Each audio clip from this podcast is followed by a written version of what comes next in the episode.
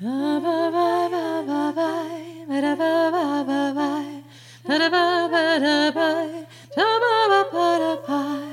l'Antiquité, barbare désignait celui qui ne parlait pas grec et qui n'appartenait pas à la civilisation grecque. Cette distinction s'est étendue après l'essor de l'Empire romain aux envahisseurs. Le barbare, c'est l'étranger, celui qui vient d'ailleurs, celui qui ne parle pas la même langue. Ça tombe bien, je m'appelle Barbara, mais il avait trop de R pour mon papa italien, qui a préféré que ce soit mon second prénom. L'humanité a toujours migré pour des raisons climatiques, économiques ou politiques. Lors de mes voyages en Italie, j'ai découvert la légende des jumeaux Rémus et Romulus. Vous les connaissez, ce sont les fils nés de rapports non consentis entre la Vestale Rea Silvia, dite la Troyenne, et Mars, le dieu de la guerre. En effet, ce dernier vient la voir en rêve, il la visite durant son sommeil et lui donne deux fils. Donc ça s'appelle un viol. La prêtresse ayant rompu ses vœux sera enterrée vivante en pénitence. Mais avant cela, pour sauver ses fils, elle a le réflexe de les jeter dans un panier sur le Tibre, le fleuve. Une louve, Luperca, qui venaient se désaltérer à l'embouchure du Tibre, les sauvent, les allaitent jusqu'à ce qu'un prêtre et sa femme les adoptent et les éduquent. Louve ou Loupa, c'était le nom donné aux prostituées. Donc il se peut très bien que ces deux bébés aient été allaités par une humaine et non pas, comme dit la légende, par une vraie louve. Rémus et Romulus grandissent. Rappelons que dans leur ADN, il y a 50% du dieu Mars, le dieu de la guerre. Ils sont donc empreints de pouvoir et de domination. Ils consultent les dieux à la manière des Étrusques, c'est-à-dire en observant les vols d'oiseaux pour savoir lequel des deux régnera et donnera son nom à cette nouvelle cité qu'ils veulent construire. Rémus voit six vautours. Romulus en voit douze. Donc ils en concluent les dieux choisissent Romulus. Sur le mont Palatin, Romulus trace à la charrue le sillon qui définit la limite de la cité. Il déclare avec autorité Là, c'est Rome. Je jure que quiconque franchira ce sillon sera tué. Rémus le provoque, il franchit le sillon, son frère le tue. Romulus est le premier et unique roi de Rome en 754 avant Jésus-Christ. Un barbare qui avait envahi la cité. Comme quoi, on est toujours le migrant de quelqu'un. Un jour, les héritiers de Rome sont à leur tour devenus des envahisseurs, les barbares. En 1861, lors de l'unification de l'Italie, de tous les royaumes d'Italie, 14 millions d'Italiens ont fui la péninsule. En France, cet afflux de migrants a été très mal perçu. Un mouvement xénophobe se constitue appelé les Vêpres marseillaises contre les Italiens. Ils organisent une chasse à l'homme du 17 au 20 juin 1881 appelée la chasse aux Italiens qui se traduit par trois morts et 21 blessés. Quelques années plus tard, lors des affrontements d'Aigues-Mortes, le 16 août 1893, on décompte 8 morts et plus de 50 blessés. Ces événements démontrent que l'immigration italienne en France n'a pas été simple. Elle a été perçue comme une invasion. On considérait que les Italiens venaient prendre le travail des Français. On les associait aussi souvent à la criminalité, voire au terrorisme anarchiste.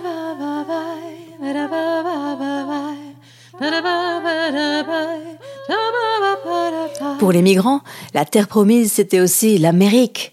4 millions d'Italiens sont arrivés aux États-Unis, dont 3 millions entre 1900 et 1914.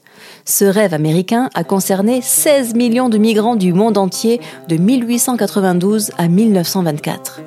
Ils sont passés en paquebot devant la Statue de la Liberté pour accoster sur la toute petite île de Ellis Island afin d'être contrôlés, sélectionnés avec l'espoir d'entendre Welcome America. C'est dans ce contexte que mon arrière-grand-père Cesare Antonelli, qui venait du sud de l'Italie, a quitté la péninsule pour le Nouveau Monde. C'est Eldorado, America, America.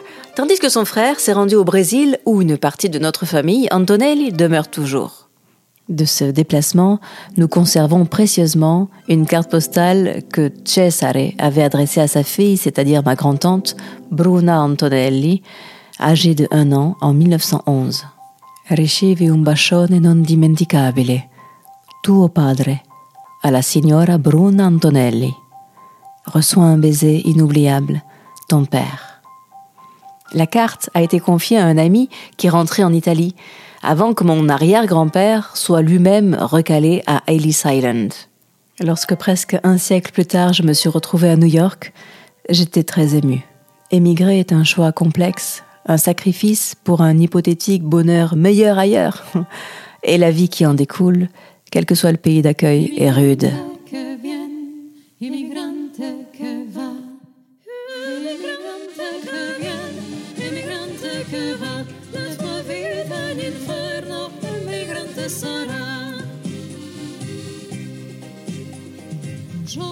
Un jour, de mon pays, je suis partie. Émigrant dans une terre étrangère, je suis allée. Ma maman pleurait et ma femme, je l'ai laissée. Et un fils plus beau que le soleil, à peine né.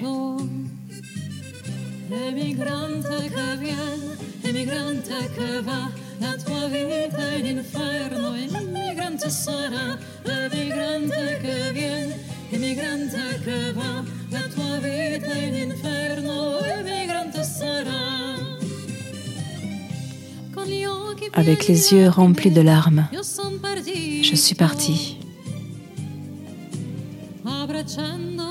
J'ai embrassé ma famille et le voisinage. J'ai transporté une valise pleine de rêves.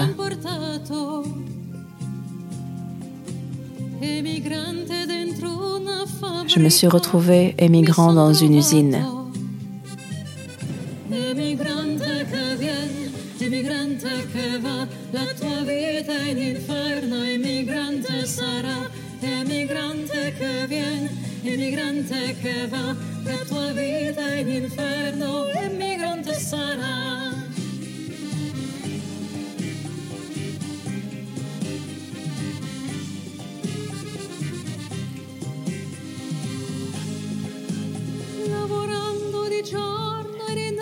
J'ai travaillé de jour et de nuit et j'ai sué. Je souffrais de nostalgie. Je voulais rentrer. Un soir, en allant chez moi, j'ai rencontré une belle jeune fille et je suis tombée amoureux.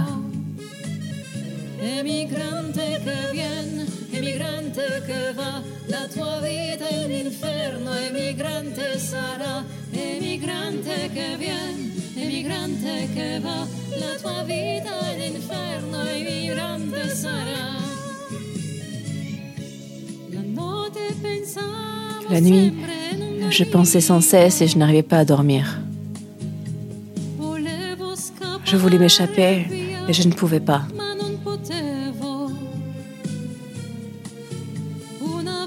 Une voix d'enfant, j'entendais loin, qui chantait Reviens papa, reste près de moi.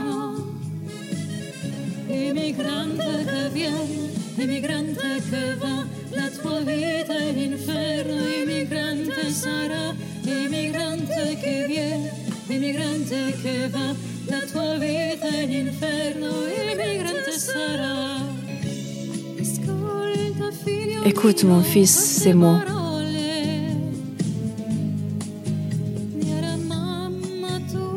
Dis à ta maman, je t'aime.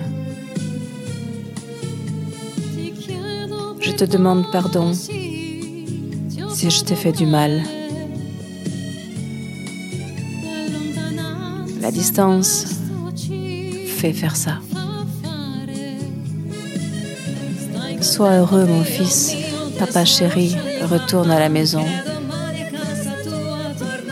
Le paradis, celui que l'on cherche, celui que l'on fantasme, que l'on a perdu, le Shangri-La. Et ici en France, les Italiens étaient mal perçus. On nous appelait les ritales, les voleurs de poules, certainement davantage voleurs du cœur des filles que des vraies volailles. Mon grand-père Gino, l'accordéoniste, vivait à Monticello Amiata, en Toscane. La petite Chiara Maria venait de naître et par hasard il croise un ami Umberto Viaggini d'un village voisin qui sortait de chez le dentiste. Gino lui transmet une information précieuse selon laquelle en Ariège, en France, on recrute à Saint-Giron des bûcherons. Or en Italie, il n'y avait plus de travail. C'est ainsi qu'un quart de braves hommes du village alentour est parti de Castel del Piano pour travailler en France, en Ariège, en 1956. Gino a travaillé à la Syrie de l'Arial, vers la vallée du Salat, et la forêt de Mans au-dessus de Mirepoix. Il était venu seul, certes, entouré de ses amis, mais il était sans famille, en éclaireur. Et il avait laissé toute la famille à Semiramide, à Monticello. Il fallait un délai pour faire venir les siens. Ce n'est qu'en 59 que sa femme, Semiramide et les enfants ont été accueillis à Pamiers avec bienveillance par le formidable abbé Dom Mario Ottaviani qui faisait la messe en italien et qui les a aidés pour simplifier leur installation en France, car aucun d'eux ne parlait français. Ce qui est incroyable, c'est que Dom Mario a autorisé en 2011 que je chante dans la cathédrale de Mirepoix pour mon concept Monuments Enchantés, et je ne savais pas qui était ce monsieur, et lui non plus n'avait pas fait le lien avec mon nom qui pourtant était Antonelli. J'aurais tant aimé le serrer fort dans mes bras et lui exprimer ma reconnaissance pour ce qu'il a fait pour ma famille. Il est mort en 2019. J'ai dit que tous les enfants avaient rejoint Gino en 1959, tous sauf mon père, l'aîné de la fratrie, car il était d'usage que dans chaque famille, un enfant entre dans les ordres, et Giuliano était celui qui avait été choisi. Il était brillant, il serait curé. Il est donc resté tout seul en Toscane au séminaire de Seggiano, de l'âge de 9 ans à 16 ans. Il n'avait pas la foi, mais il ne voulait pas contrarier la mâme. Il leur écrivait des lettres qui n'ont jamais été transmises. À l'âge de 16 ans, il a été convoqué par sa hiérarchie, car ils ont compris qu'il ne serait jamais curé. Ils lui ont rendu ses missives. C'est là qu'il a compris qu'il n'avait pas été abandonné. Et ensuite, il a été autorisé à rejoindre les siens en France. Giuliano venait d'une famille modeste, musicienne, des artistes, populaires, très appréciés, que ce soit à Monticello Amiata ou à Pamiers. Il est tombé amoureux d'une Française, d'un autre milieu social. Deux difficultés. Et en plus, dans sa famille à elle, les étrangers en en voulaient pas. Et encore moins d'un rital. Alors, par amour, il a renoncé à sa patrie. Il est devenu français avant le mariage. Il a perdu sa nationalité italienne car l'Italie ne permettait pas deux nationalités. Il a francisé son prénom de Giuliano il est devenu Julien. Il a changé de carrière, il a arrêté la musique pour trouver un vrai travail beaucoup plus sérieux. Il a gommé les airs roulés. Il s'est intégré dans ce pays, la France, qu'il a accueilli et qui lui a donné une chance.